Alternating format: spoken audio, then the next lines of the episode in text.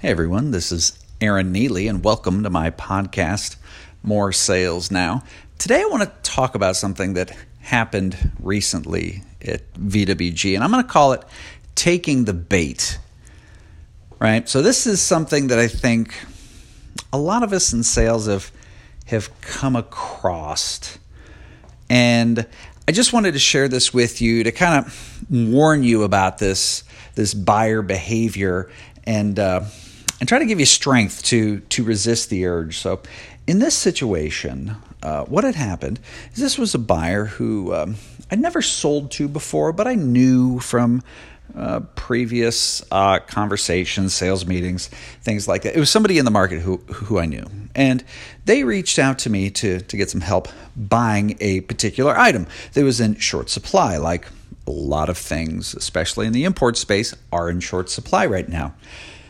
So I go out, I do the legwork, and I find the product. Now, this is just a trade for me. It's not my main thing, right? I don't stock this stuff. I'm not partnered with anybody who sells it. I just went out and find it, and I was going to resell it to them. And so, the long story short goes, they they really weren't totally happy with the offer.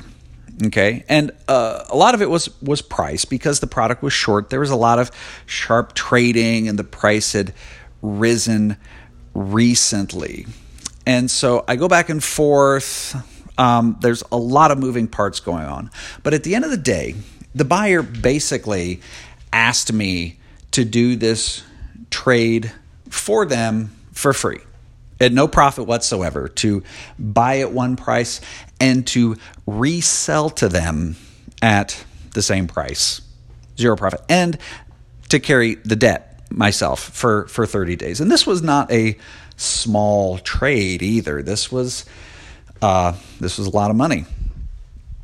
And I was told basically that that would look very good for me and it would show well for future business that we could do together. So that was kind of dangled in front of me as as sort of the the bait to to do the deal, build the goodwill, and then that would pay off later in some future and very vaguely defined business that we would do together at some point in the future.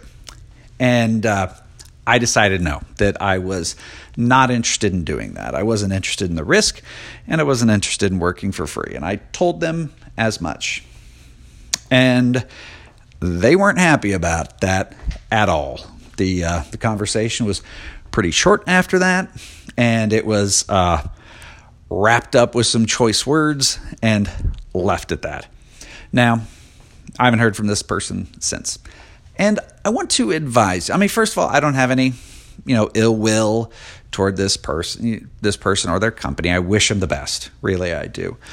But I just want to to advise you that uh, a situation like this, and you may run into something similar to this in your own work. Maybe you have already, or if not, you probably will at some point in the future. You know, I don't ascribe to this person any type of bad motives, you know, that they were trying to cheat me or anything like that. Okay. But it really just comes down to respect. I mean, it's, it's plain and simple respect. Okay.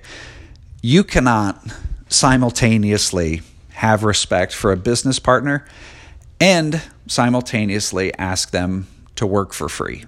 Okay, that that just isn't the way business works. And it wasn't even for free, okay? Because carrying the debt for 30 days, even if everything did go according to the way it should have gone, I would have lost money. I would have lost the interest on the debt that would have had to been paid for for that amount of money. Okay? And I don't care what anybody says, I don't care how they skin it. That's disrespectful. And once you start off with a client on that kind of footing, where where they're the master and you're the servant. It's never going to be good. Okay? It's it's not even to again not to ascribe to them bad motives but once you once you show somebody that you're perfectly fine with that kind of abuse okay they're going to expect it to be kept up. And that's just human nature. And the moment you insist it stop, okay, and then the moment you insist that you actually get paid for the work you do, then they're going to be offended that you're not willing to to do things for much less than what you should do them for and for what you're worth, frankly. Okay, I did a lot of work. I was out there finding products that my customer couldn't find on their own. Again, these weren't my products. Okay, I just used my network to find them when they could not. Okay, that's worth something. It's worth something to me, should be worth something to them. Okay, so this is my advice to you. When you run into these situations, don't take the bait, take a pass. Insist on respect, insist on being treated as an equal business partner by your customers. Okay. And somebody out there might tell you that you're losing a customer. I'm going to tell you, you're not losing anything. Okay. The only thing you're you're you're losing is a customer who's going to abuse you. And the thing you're keeping and gaining is your respect. So that's what I have for you today. I hope you enjoyed this. Hope you got a lot out of it. If you uh, if you have any comments, leave them in the uh, in the comments below. And with that, I want to wish you all the best of success selling.